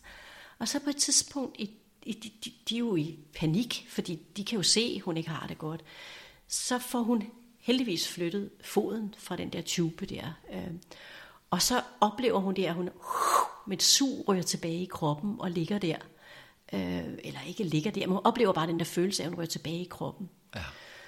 Og så da hun bliver vækket efterfølgende, efter operationen, øh, så, så øh, siger hun så til lægen der, ja, altså, I må se at få kottet noget af den der tube til næste gang, så man ikke træder på den. Og så kan hun bare se, at han, han rødmer over det. Ikke? Jeg ved ikke, om de har været bevidste om det, men bare det, at hun siger noget, fortæller noget, der er sket under selve operationen, gør jo ja. indtryk på ham. Ikke? Ja. Og jeg bliver sådan, da hun fortæller mig, siger, hvordan kan du, altså, hvordan kan du være sådan i ro med den oplevelse bagefter? Mange, der har haft nærhedsoplevelser, er jo også skræmte. Fordi ja. jeg tænker, hvad var det, der lige skete? Altså, nu er jeg ude, og nu er jeg inde. Og, ikke? Øhm, men hun fortalte så, at det havde hun jo faktisk prøvet nogle gange på en lidt anden måde, fordi hun som barn øh, var udsat for overgreb, og øh, der var ligesom om hun, du ved, fløj ud af kroppen, så hun ikke kunne mærke øh, den følelsesmæssige og fysiske smerte. Ja.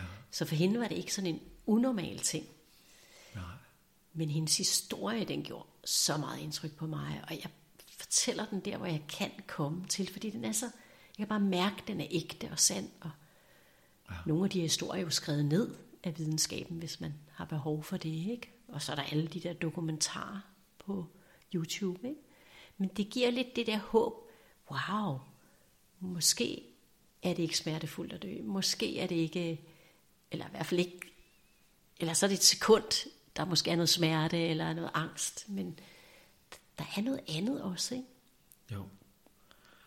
Og jeg tror, at jeg ved ikke, om jeg, jeg, jeg tror godt, hvis jeg lå og lå for døden af en eller anden årsag, det ene eller det andet, så tror jeg sagtens, jeg ville kunne blive bange igen. Ja.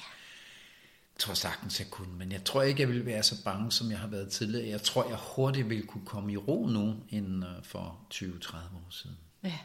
Det er jeg ret sikker på. Jeg tror hurtigt, jeg ville kunne forlis med at få voldsom angst, og så falde tilbage i det der med, selvfølgelig kan jeg komme igennem.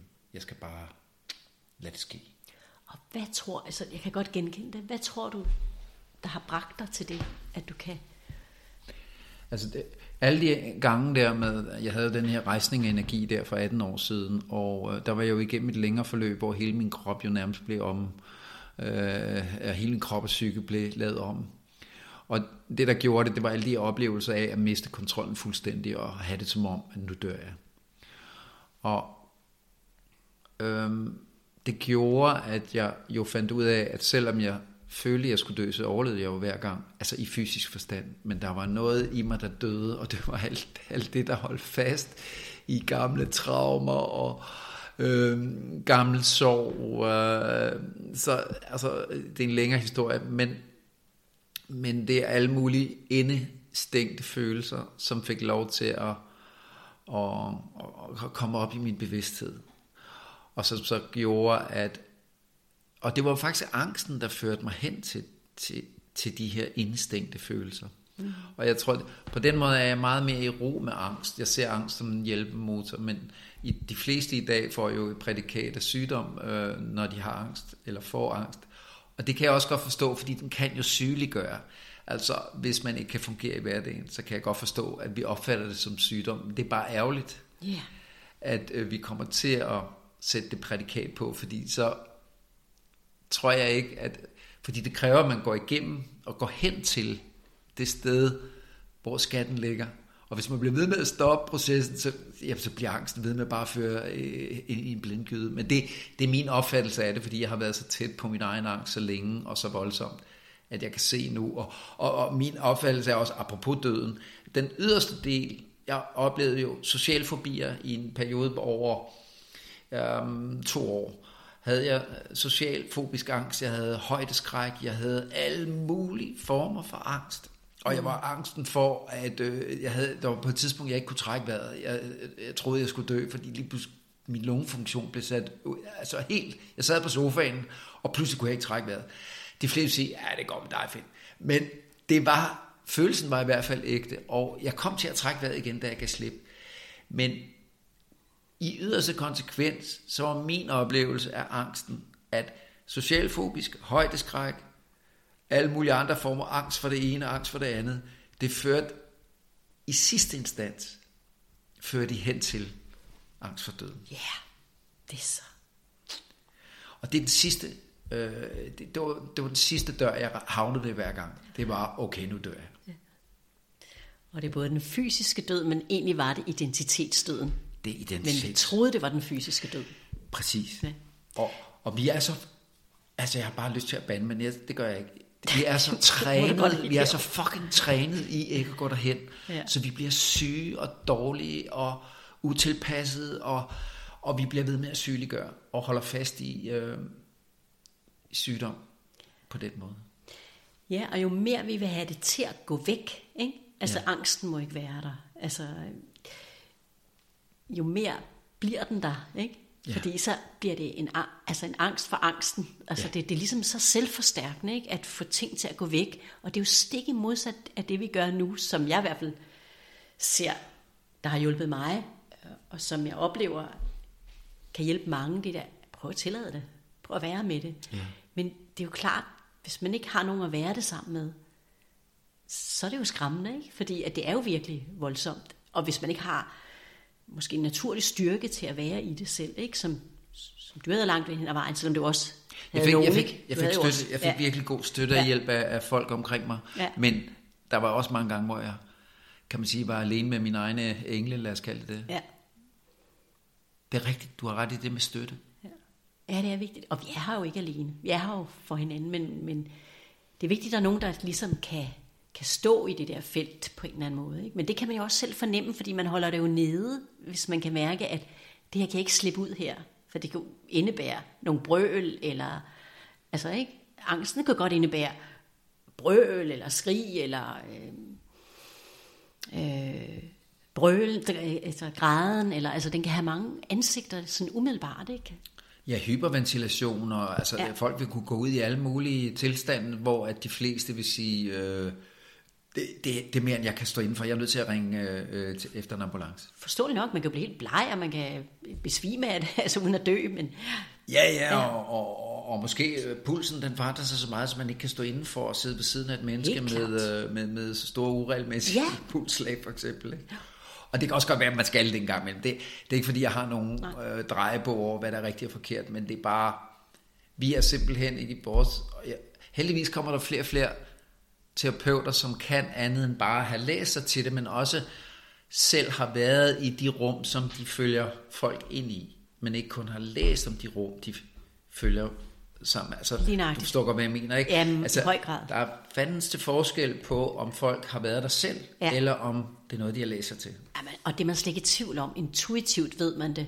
Kan man snakke om det her ja. med en terapeut, en læge, en psykolog, ikke? Ja. Øh, og det kan man, hvis personen har været der, ikke? Ja. Så ellers bringer man det slet ikke op. Altså, eller, eller vennen, eller hvad det nu kan være, ikke? Veninden, eller... Så det er virkelig, virkelig... Altså jeg kan huske ham, som jeg arbejdede sammen med, shamanen, lad os kalde ham det. På et tidspunkt fik jeg, og det var ikke en medicin, jeg var egentlig var bange for, jeg fik oxazepam, som var utrolig lindrende for mig. Jeg røg jo lige den der med, jeg vidste godt som sygeplejerske, det bliver man super afhængig af, det virker dårligere og dårligere, og man skal bare op i dosis. Og jeg tror, jeg fik de tre uger, jeg blev ved med at sætte dosis op, fordi jeg havde det virkelig skidt. Og på et tidspunkt, så ligger jeg over hos ham og sover. Øh, han havde sådan et studie, hvor jeg kunne sove. Han, han, han lå selv og sov sammen med sin kone, men han var i nærheden, ikke? og det gav mig tryghed. Men altså, jeg var meget langt ude. Og, men jeg blev ved med at have de her voldsomme angstanfald. Og på et tidspunkt, så kommer han ind. Jeg kan huske, han så, det var en meget sjov historie. Han, han kom bare ind der i bare rør og vækst, fordi han går i seng nøgen. Du ved, så stod han deroppe, øh, og jeg lå nede på en seng der i hans rum, som jo var under øh, jordniveau. Og så siger han, og så satte han sig ned i en stol og begyndte at ryste. Så sagde han, find, og det er også det der med at turde gå med. Ikke? Han har været i mange rum i sit liv, og han turde også godt bare være bange. Ja. Så han sad og rystede, og så sagde han, hvis jeg skal hjælpe dig, så skal du ud af den medicin der. Wow. Ellers så kan jeg ikke hjælpe dig. Nej. Og så tog vi en kold tyrker, og det tog 24 timer. og så lå jeg i ren angstanfald og med alle mulige udbrud, og jeg var helt lost. Og, men han var der, ja. apropos støtte. Ja. Og han kunne godt se, at det var en, på vej mod en sundere proces, og efter de 24 timer, så var jeg medicinfri og kommer ikke tilbage. Og når han turde gøre det med dig, fordi at, at, har det igen været hans fornemmelse af, ja. at det her fordi der er nogen, der måske ikke kan gå så dybt eller så hurtigt, eller på den måde. Ikke? Så ja. man skal aldrig gøre, som du eller jeg fortæller. Nej, man, skal, nej. man skal følge det, der er, ikke? og som støtte må man jo også øh, på en eller anden måde have tillid til det, men, have, men clear det med den anden. Ikke? Jo, altså normalt tror jeg, vil de flere, altså hvis man nu var i lægelig sammenhæng og læge, som ligesom ikke kan arbejde på den måde, ja. så vil man sådan set bare skifte præparat, og så et tungere, øh, tung, mere tungtvejende medicament. Ikke? Og det kan jeg godt forstå, fordi hvad skulle man gøre som læge? Man vil bare gerne hjælpe, og der ligger en patient, der skal hjælpe mig. Ja, ja. Hjælp mig. Og lider og vrider, og man, ja. det er så svært at se et andet menneske lide. Ja, ja, så det kan jeg sagtens følge. Ja. Men jeg vidste, og han vidste, vi begge, vidste begge to på samme tid instinktivt, det her, det går ikke. Ja. Altså, vi nødt til at gøre noget andet. Ja. Og, øh, og det er jeg meget glad for i dag, men det er ikke alle som ham, som havde indsigt i sig selv og i lignende processer, som ville turde gå med. Mm. Nej, det er rigtigt. Og der er ikke alle, jeg vil tillade at følge med, fordi hvis folk ikke har prøvet, man kan mærke med det samme, hvis ikke den støtte er der. Ja. Hvis de sidder usikre, ja, det kan og man. Øh, så er det ikke en støtte længere. Nå. Og det er også der, de andre, der begynder man at kalde efter en ambulance, når man ikke ja, selv kan. Ja. Og det kan jeg godt forstå. Ja. Men, men, men jeg var så heldig at være sammen med et menneske som øh, Holger der, som selv havde været i, i mange rum. Og nogle gange må man bare overgive sig til den hjælp, der er, og at lægen gør det bedste, lægen ved af, det vil de jo altid gøre. Ja, ja. De, de gør jo ikke, de har jo ikke fået den uddannelse for at skade andre. Nej, nej. Men man kan ikke bagefter komme og pege fingeren af lægen og sige, du gjorde det ikke rigtigt. Et år efter, eller bare dagen efter. Nej. Fordi det er situationens øjeblik, der gør de det bedste, de ved af. Ikke? Ja. Øh, og så overgive sig til det også. Ja, det var det, der var. Ja. Det var det, der skete. Det i sig selv slipper. For ellers så kan der være sådan en vrede bagefter. Ja. Og det og jeg taler erfaring, fordi jeg havde virkelig meget vrede mod, mod øh, den verden, jeg kom fra, dengang jeg blev holdt tilbage med min bevidsthedsåbning. Uden at jeg var til fare for mig selv, eller jeg troede ikke med selvmord, jeg troede heller ikke andre med mor eller noget som helst, men bare fordi jeg var følelsesmæssigt bevæget og lammet i situationen, fordi jeg aldrig havde oplevet sådan noget før. Ja.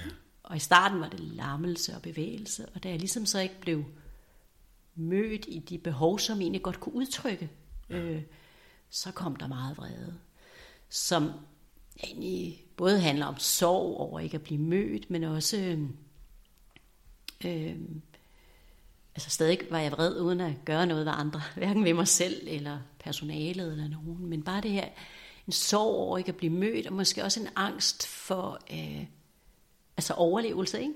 Ja. Fordi hvis de kan gøre, hvad de vil med mig, ikke? Altså, ja. altså, hvis jeg slet ikke har noget at skulle have sagt, selvom jeg var velargumenterende så meget, så det, jeg har sikkert været en pisseirriterende patient, det tror jeg gerne, fordi jeg så ting på en anden måde. Ikke? Jo. Men det er jo også en angst i det. Øh, en angst for... Øh, og også en reel angst, ikke? Fordi jeg kunne også være sovset ind i en masse medicin. Øh, frivilligt eller ufrivilligt, ikke? Ja. Øhm, og så ikke... Altså, der var meget angst i det, så jeg kan huske, på nogle punkter vidste jeg måtte indordne mig for at... Fordi jeg var magtesløs, ikke? Så ja. der er jo også en reel... Øh, noget, der hedder reel overlevelse, ikke? Hvor det er godt at have have kontakt, altså videre angst også er noget godt, ikke? Og, ja. og så finde ud af at bruge den, ikke? Ja. Øhm, og jeg havde jo også angst i efterforløbet af, af det her, øh, som ikke lige kom lige med det samme, men efter, fordi det gik op for mig, øh, at hvis verden ikke hænger sådan sammen, som jeg har troet som læge og person, hvordan, hvordan skal jeg så overhovedet overleve i det her, den her verden, ikke? Altså, Hvordan skal jeg kunne tjene penge som læge, og hvordan, hvordan skal alle de andre kunne tjene penge, og hvad skal vi så lave, hvis vi ikke skal arbejde på den måde? Altså det væltede ned med indsigter og angst over de mange indsigter, der kommer, ikke? Og den måde, jeg kan huske, at håndtere det på, øh, det var jo så at, at bevæge mig. Altså, øh, jeg dansede, dansede ja. alle de her følelser igennem, og brølede under dansen. Og, ja, ja. altså ud med det, ikke? Jo. Men det var jo ikke rettet mod nogen. Det var bare et rum, hvor jeg kunne råbe det ud, eller jeg kunne løbe, eller jeg kunne bevæge mig, eller øh, jeg kunne høre noget musik, eller sådan noget lignende. Og jeg sang også, jeg kan huske, jeg sang. Hvilket man, altså så er man jo bindegal. Og så, så synger inden, jeg kan huske, jeg tænkte, at altså, jeg har brug for at synge. Ja. Øh, jeg tror sgu nok, jeg er bindegal, hvis man sidder inde og synger. ja, det er det. Ja. Men jeg havde bevidstheden ind i det, og så måtte jeg jo bare følge det, der var, var egentlig Så sang du, med det. sang du, da du var derinde? Ja, det kan jeg også huske, jeg gjorde, men det var, jeg tror ikke, de har, jeg ved ikke, om de har hørt det i det hele taget, men nej, jeg husker, det var godt for mig. Øhm, og meget harmløst. Ja, det må man sige. det må man sige. Lad os få noget mere sang. Ja. Men det er rigtigt, i den sammenhæng derinde, kan det hurtigt øh, blive forstået på en anden måde.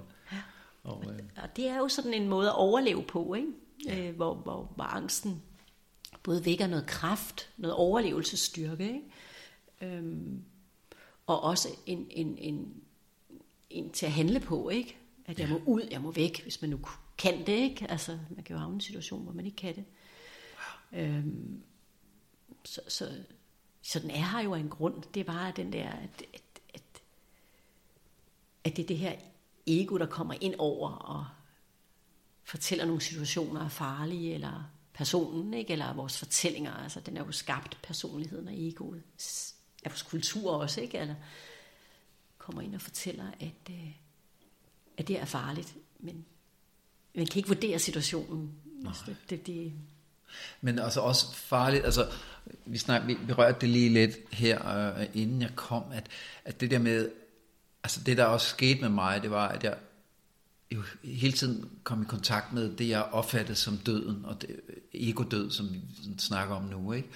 Men øh, øh, altså lige på den anden side lå der også en fornemmelse af, at, at øh, jeg kom i kontakt med dyret, øh, dyret som overlevelse, men også dyr på en måde som, at, at dø og at slå ihjel lå meget tæt op af hinanden. Jeg havde en følelse af, at der var en kraft, der kom op i mig, som også kunne slå ihjel.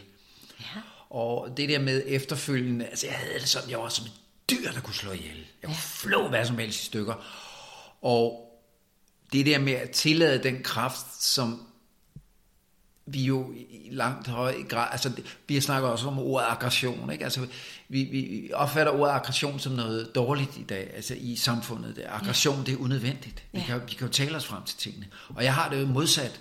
Ikke at aggression på den måde, man skal slå andre mennesker eller overskride andre folks grænser, men det, det er et synonym i den moderne verden i dag, at man opfatter aggression som værende grænseoverskridende. Og hvor vi så også lige venter omkring, hvis man kigger på den nyzelandske tradition og maorierne og deres haka, hvor at de udtrykker aggression uden at overskride, men bare viser, hvor de står i udtrykket voldsom øh, øh, krigerudmelding, eller bare at udtrykke sig, om det bliver på den ene eller på den anden måde, uden nødvendigvis at overskride andre folks grænser. Øh, selvom nogen vil nok sige, at når, når nogen der råber højt, så bliver jeg forskrækket. Og så vil de beskylde den, der råber højt for at være grænseoverskridende. Hvor jeg til gengæld vil sige, jamen, så vælg et andet rum, så gå et andet sted hen, hvor folk visker, for eksempel. Jeg ved godt, det lyder lidt nedladende, men vi er blevet så opdraget i den danske kultur med, at vi hele tiden skal tage hensyn til dem, som kan tåle mindst. Ja. Og det bliver laveste fællesnævner, og det er ikke til at holde ud. Og vi, vi dør langsomt af det, ikke? Nå, ja, ja det er jeg lige det, det, det Kom lige noget power med det Jeg kan godt genkende, ikke? Og nogle gange er det en balance, men det, tænk hvis vi kunne snakke om det, ikke? Ja. At jeg har bare behov for at udtrykke mig. Ja. Øh, og det er ikke rettet mod dig. Det her, det er bare, altså sådan, fordi, øh, fordi det er ligesom om højde og råb og brøl og udtryk ikke, øh, skal være dæmpet og pænt og hensyntagende. Men nogle gange er det bare ikke det. Men det ikke behøver at handle noget om, at det er den anden. Øh, så hvis man kunne spørge, hvad handler det om? Eller det kan man måske ikke lige i situationen, men bare det der, fordi det, det kan være ubehageligt at opleve noget voldsom lyd og voldsom brøl, og man bliver forskrækket, når man ikke lige venter det. Ikke? Så jeg kan godt forstå reaktionen. Men der er et eller andet, der misser, hvis det er, at det er den anden. Altså, du ved, det er ligesom om det der med, at der er en, der skal have skylden. Ikke? Altså, der er ligesom altid en årsag til, at der er noget, der opstår. Ja. Men så er det ligesom altid den, der er... Øh, altså, det er jo nysgerrigt, hvad er det, der ligger bag det der, ikke? Ja. Øh, øh, er det noget med den her situation at gøre, eller ligger det noget fra tidligere, eller hvad handler det om? Ikke? Men det, der er interessant, er, hvorfor opstår det lige i, det her, i den her situation med mødet mellem øh, det her menneske, eller de her mennesker, og så den person, der, der øh, er højt råbende, eller udadre, altså ikke udadreagerende, men viser sig. Ikke? Ja, og også reagere, altså det er, øh, jeg kan se det selv på et økofællesskab, hvor at der er nogen, der bliver skræmte, hvis der er nogen, der hæver stemmen lidt, og jeg vil sige, i min optik, så er de meget fredelige, de mennesker, jeg bor sammen med. Og selvfølgelig er der nogen, der hisser sig lidt op, men det, altså, det er en menneskeret. Altså, det vil jeg våge påstå, at hisse sig op. Og, og øhm, jeg tror, vi dør langsomt, fordi vi vores kultur har fået indført noget andet. Vi er fyldt af grønne veste, vi plaster på vores børn hele tiden, dem skal de så gå med i, i håbet og troen om, så, så sker der ikke noget med dem. Og jeg, jeg kan huske, at jeg hørte nogle undersøgelser, hvor man også med motorcyklister havde givet dem grøn vest på. Og øh, fordi så ville øh, trafik øh, øh, øh, ulykkerne nok være formindsket. Tværtimod, der skete det modsatte.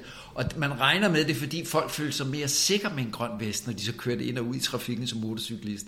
Så det havde faktisk en modsat effekt. Ikke at bilisterne som sådan var skyld i det, men fordi motorcyklisten følte sig falsk tryg wow i forhold til at have en grøn vest på. Og der sker, tror jeg, det samme, når vi bliver ved med at køre sikkerhedsarrangementer ind over hvad som helst. Ikke? Ja. Jeg kan ikke stå på rulleskøjter, undtagen, nu er jeg også over 60, undtagen folk siger, har du nu husket knæbeskytter og albubeskytter? Det er ikke til at holde ud. altså, lev dog livet for fanden. Og det, fordi det er også en del af det at turde være sig selv, fordi den kraft, der ligger i det, er også den kraft, tror jeg, kan jeg jo se nu, det er også den kraft, der fører en igennem angsten. Ja. Og den kraft, der tør, der gør, at man tør gå hen i de rum. Ja. Så man skal ikke fuldstændig afkræftet, det er også min oplevelse. Hvis man er helt afkræftet og helt tyndsligt, så skal man ikke kaste sig ud i de vildeste våger og terapeutiske tiltag, fordi man risikerer altså mildest talt bare blive småpsykotisk af det. Men der skal være en vis stamina, en vis kraft til at kunne se på sig selv. Man skal i hvert fald sørge for at åbne op i takt med, at man også får mere livskraft. Jeg ved ikke. Altså, det er i hvert fald min egen oplevelse. Ikke? Jeg kan godt følge det. Også, også det, der lader folk dog selv vælge. Ikke? Om ja. de vil have øh, om de vil køre med eller uden. Så kan man så komme ind i det her med, når det involverer andre, ikke? Jo, når man er i trafikken, så... Øh, ja. Men, men den kan jo køres endnu længere ud, ikke? Altså, må man godt tage på skiferie og risikere liv og lemmer til besvær for, for, for det sundhedsvæsenet, ikke? Altså, du ved, altså, det, er, det er virkelig svært, at, at, at hvor skal man sætte grænsen, ikke? Men sådan, jeg tror egentlig, det der med at appellere til folks sunde fornuft og have tillid til sig selv, ikke? Man ja. mister jo lidt tilliden, hvis man lægger den over i, i en, i en, en cykelhjelm, eller en styrthjelm. altså, hvis man alene lægger den derover, ikke? Men at man på en eller anden måde alligevel selv får lov til at, at vælge, ikke? Hvor det alligevel ikke går ud over andre, så kan man sige, kan du belaste sundhedsvæsenet, så kunne det være, at du fik det at vide, hvis du havde været bare en enkelt gang derinde, eller flere gange inden, og havde, øh, men stadig er det jo ingen garanti. Altså, Nej, altså man kan jo sige, fordi vi kan jo ryge derud, hvor man som menneske har behov for at gøre opmærksom på sig selv, og hele tiden kaster sig ud i farefuld adfærd for at blive set. Ja. Altså der kan være alle mulige årsager og grunde til, så Ja. hvis ikke der er bevidsthed med, så kan man risikere at være en belastning for sine omgivelser i en grad, hvor man tænker, okay, nu har jeg set dig kammerat, ikke? Ja. Prøv lige at fortælle mig, hvad det er, det drejer sig om. Ja, lige nøjagtigt. og, men det er noget andet. ja, Det der med at opsøge spændingen, fordi man kan mærke livet, man kan lære livet bruge sig igennem en. Det er den del, jeg snakker om. ja, det er så godt. Og, og, og føle sig i live. Ja. Og vi, vi ved alle sammen godt, det som vi snakker om nu, hvor forskellen ligger. Vi kender alle, alle sammen mennesker, eller en selv, hvor man selv har dybest set opført sig på en måde, hvor man bare gerne vil ses. Ja, Og øh, det handlede ikke om personlig udvikling og spænding i livet, men det var et råb om hjælp. ja nemlig. og det kan der også være Ja. ja. de situationer. Så tænk, hvis vi kunne gøre det, ikke? Når ligesom den her reaktion øh, havde udspillet sig, ikke? Ja. Og spørge ind til, hvad handler det om, eller hvad er der, der opstår? Og sådan. Det har jeg i hvert fald selv tænkt over, det der med, at jeg nogle gange har følt mig forkert, når jeg har følt, at... Øh, altså hvor jeg har, har haft en reaktion, og tænker, jeg plejer da ikke at reagere sådan. Hvorfor reagerer jeg her og bliver vred og ophidset? Hvor så udforske, hvad er det så, der er bragt ind i rummet, ikke? Fordi Ja. der er noget, man ikke må snakke med, eller en måde, man ikke må være på. Og det kan jeg mærke, det er sådan noget, der trigger mig, hvis der er noget, der ikke må være i rummet, Ja. hvor jeg er. Ja. Hvor der, og så er det intuitivt, jeg måske ved, at øhm, hvis, hvis jeg fornemmer, at, at jeg bliver pålagt at være på en bestemt måde. Ikke? Altså, ja. øh, så det der med, at jeg virkelig kunne tillade hinanden at være på den måde, ikke? det kræver jo en utrolig rummelighed. Ikke? Ja. Og at man, altså, jeg kan se for mit eget vedkommende, jeg er blevet en bedre sygeplejerske, jo mere jeg har lært mig selv at kende, fordi jeg kan være sammen med flere og flere mennesker, uden at gå i panik, uden at være angst for dem. Har også været sammen med nogle rockertyper, du ved, hvor jeg før i tiden nok ville have været en lille smule betænksom, hvis jeg skulle sidde der, og de bliver lidt højrøde. Altså, du har været folk i, altså, som har fået den her paragraf 85 støtte, som har haft et liv og en fortid, som umiddelbart ville skræmme. Ja. Og, øh, men hvor jeg kan mærke, at der er ikke mere. Jeg er også blevet ældre. Altså det hjælper selvfølgelig med alderen. Men også at jeg har været i nogle af de mange rum i mig selv, som gør, at jeg kan bedre se og forstå, at man behøver ikke at være skræmt, fordi de rocker. Det er jo bare mennesker, som har haft lyst til et samvær, og så er de måske mere eller mindre hårde i filmen på nogle områder, men der er jo et menneske derinde bag Ja. Og øh, det er jeg bedre til nu, end jeg var engang. Og, men det er i kraft af, at jeg selv har turde gå ind i det rum. Ja. Altså, så på den måde har det hjulpet mig øh, i forhold til ikke at være så dømmende. Ja. Ja, ja, det er det, det hjælper på. Ja. Det er det, der er så fantastisk, ikke? Ja. Fordi når man selv har været der, kan man bedre sætte sig ind i det. Jeg tror nu nok, jeg ville være forskrækket, hvis der stod en der og råbte af mig med en eller anden kæde, eller et eller Nå, andet, man ja, det var nu heller ikke så dramatisk Ej, det var ikke det, du mener. men- Men, men- det er rigtigt det der med, at jo mere man selv har været der, jo større medfølelse. Virkelig, altså på et dybt, dybt plan, ikke? Så. Ja.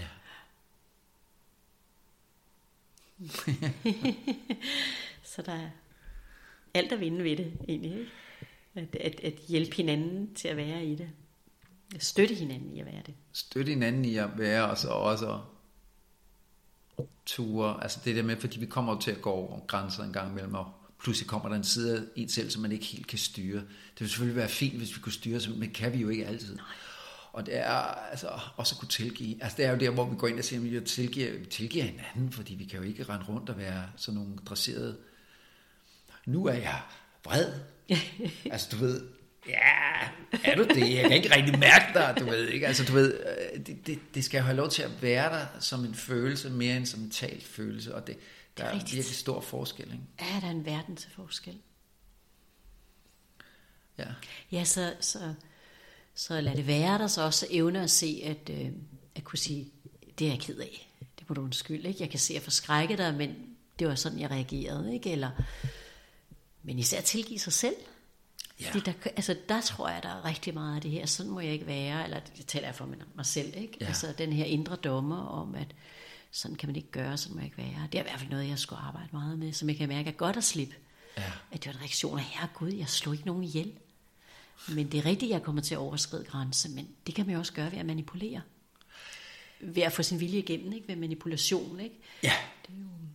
Og det er nemlig også, fordi vi har vendt det nogle gange, ikke? at den der ud, uudtrykt aggression, i hvert fald set med mine øjne, desværre kan komme ud på den manipulative måde, når man, altså, det er jo en måde at undgå, hvad jeg, ej, nu kommer jeg til at tale, det bliver meget tænkt det her, ikke? fordi at, øh, men de gange, hvor jeg selv er kommet til at manipulere, er jo fordi, jeg har undgået at være direkte og stå ved mig selv. Jips.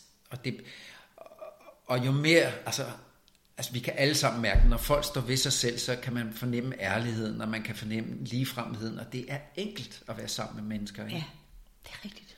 Og vi er jo alle sammen fuld af, altså, alt muligt fra, hvad vi har af mønstre, ikke? Og, og holder igen på den ene og på den anden måde. Ja.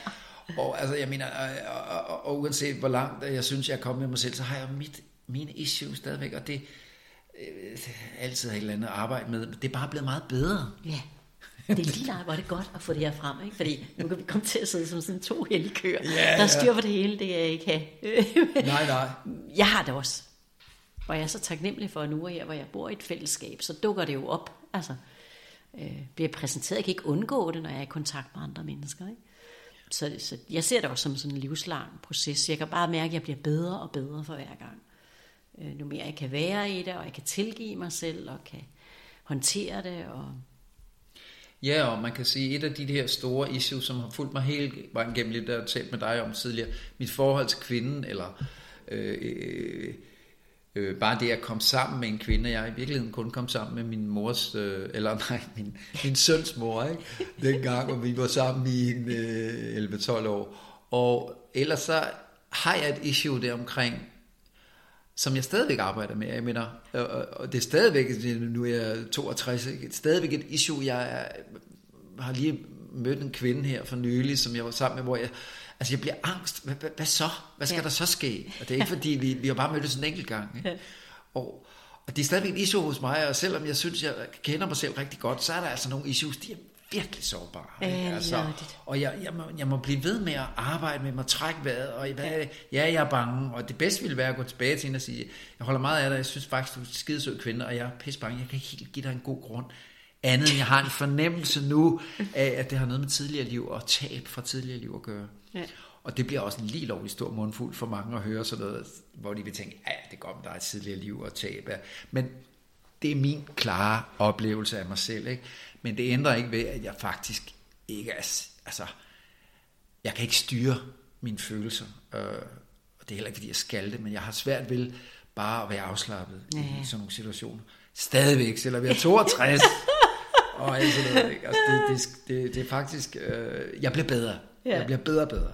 Det vil jeg fuldstændig give dig ret i at genkende. Jeg kan også mærke, at jeg bliver bedre og bedre, men jeg har da stadigvæk mit. Altså, hvor jeg kan blive føle mig usikker, ikke? Og det er jo også angst. Føle mig usikker, sådan lidt ved siden af mig selv. Altså, jeg synes, angst har så mange ansigter. Ja, det er helt vildt. Øh, og, og reaktionsmåder og måder at reagere på, ikke?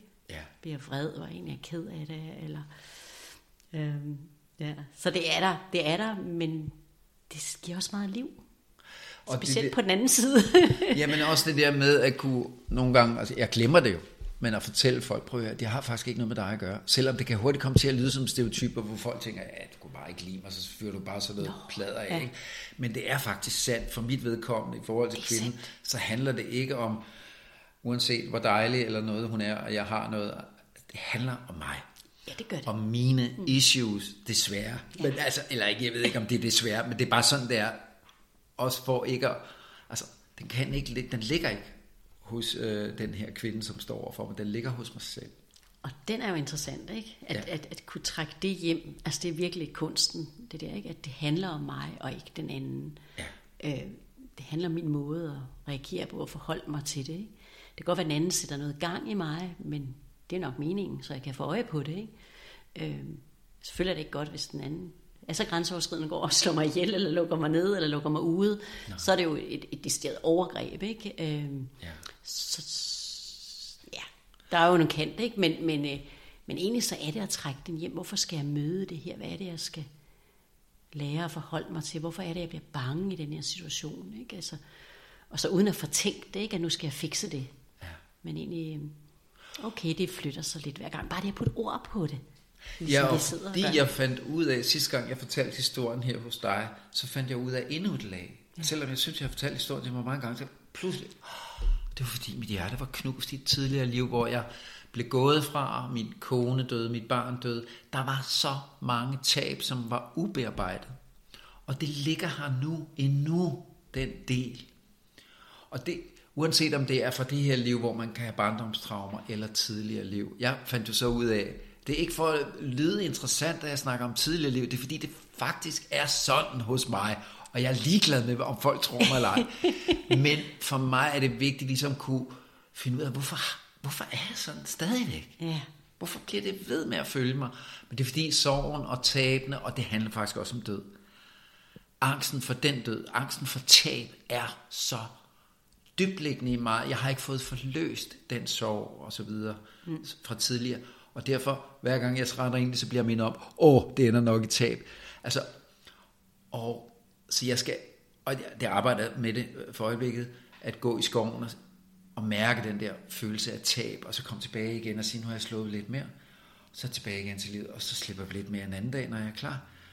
Og turde være tålmodig i forhold til den proces, jeg kan ikke rigtig forsere den, kan jeg mærke.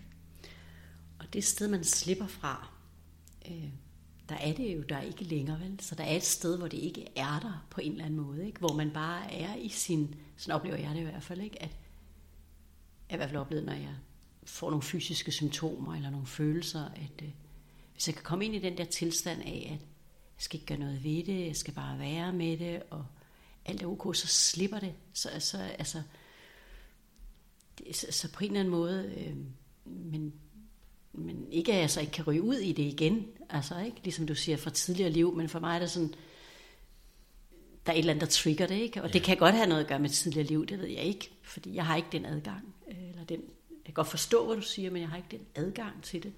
For mig kan det måske bare være et, et panderynken, eller en duft, eller en lugt, der kan trigge mig ind i at være fanget i en bestemt personlighedsopfattelse af, hvordan livet hænger sammen. Ja. Men fra det der dybe sted, der er alt, alt altså egentlig ok, ikke? Det er noget, der sker, og, og så dør det på et tidspunkt, og nogle gange dør jeg, på et tidspunkt dør jeg også, ikke? Ja. Men at blive involveret, vi kan jo ikke undgå at blive involveret i livet, altså så skal vi jo ikke, altså, hvis vi ikke, altså så kan vi jo lige så godt være et andet sted, altså ikke? Eller sidde i meditativ tilstand hele dagen, eller, men livet er fyldt af følelser. Livet er dualitet, ikke? Og, og, derfor er der også den forskel på folk, der har en nærdødsoplevelse, for de er altså faktisk et helt andet sted. Og at komme herned i livet, det er ens betydende med at bide i alt ja. det, vi har med at gøre, og det er, det er altså også barske sager. Altså jeg vil sige, det er toft at plante sine ben på jorden. Det er ikke for hvem som helst. Ja. Altså. Og det er også det, de beskriver, de der nærdødsoplevelser, ikke? at derude, der har de ikke fysisk smerte, eller ubehag, eller angst. Ja. Det har jeg i hvert fald hørt flere sige. Og lige snart de vender tilbage til den krop, det er sådan, de beskriver det, ikke? de vender tilbage. Men der er jo noget, der stadig må være der, siden der er noget bevidsthed dernede. Ja. Men så kommer smerten og alt det her livet tilbage, ikke? Ja. som den er. Og når man ikke vil se verden, hvordan den er, så er det også, man begynder at lide. Ikke? Det så lukker man ned for dig for symptomer, eller flygter fra det, ikke? bliver det ene eller andet. Øh. Ja, og den der forestilling, jeg selv havde som ung, at hvis bare det kunne blive lys på lys på lys på lys, jeg skal bare ind i lyset. Og det er der sådan set ikke noget i vejen med, men livet er dualitet, så den måde, jeg opfattede lys på, det var, at jeg ville løbe. Jeg, jeg egentlig kan jeg jo se nu, væk fra smerten, væk fra det, der gjorde ondt, væk fra, og det kan jeg godt forstå. Det vil, mm. det vil, men i dag, frem for at løbe fra det, så vælger jeg at gå ind i det. Og det, mm. der er en stor forskel. Yeah. Og jeg har også flere kræfter og mere rummelighed til at turde gå ind, for det havde jeg ikke dengang. Jeg havde ikke, altså, jeg, jeg kan se det godt, jeg har gjort det langsomt, gå ind og så tilbage igen, ind i rummet og så tilbage igen. Altså, det er også en træningssag, apropos.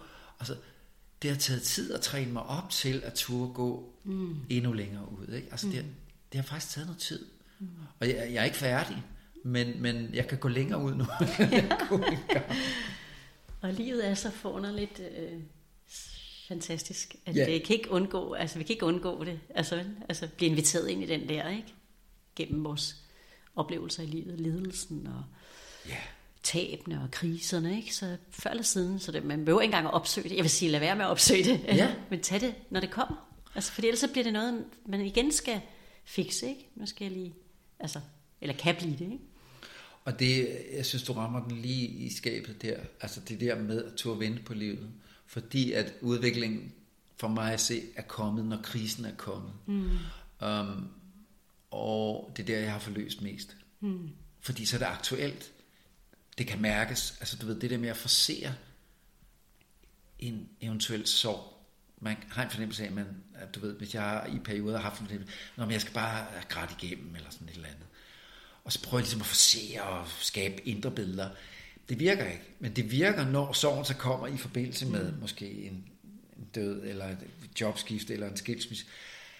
Så er det så åbenlyst, ja. hvor man skal gå hen. Ja, det er så smukt.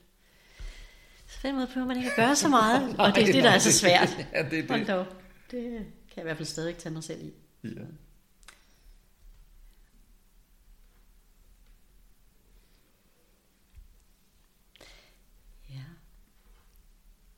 Vi fik vendt en masse punkter. ja, Nu skal det meget godt at stoppe her. Ja. Vi kunne blive ved. Nå, no, der var sådan en naturlig pause. Jeg tror, det er, den, øh, det er det, så fint. Det, det, det, ja. det er fint. Stop.